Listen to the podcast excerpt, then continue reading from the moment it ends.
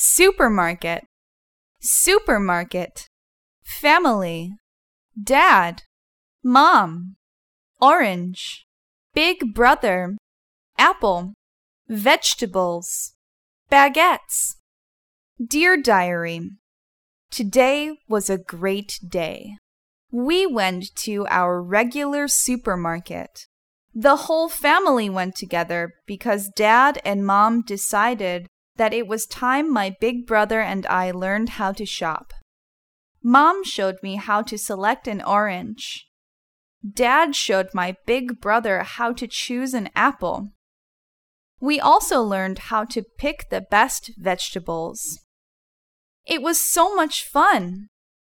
We also learned that there are different types of bread. The ones you see in this picture, inside the brown paper bag, are baguettes. A baguette is a long, thin loaf of French bread that is commonly made from basic lean dough. It is distinguishable by its length and crisp crust, and it tastes very good. Well, Mom is calling for dinner, so I have to go. I'll write some more tomorrow. Bye for now.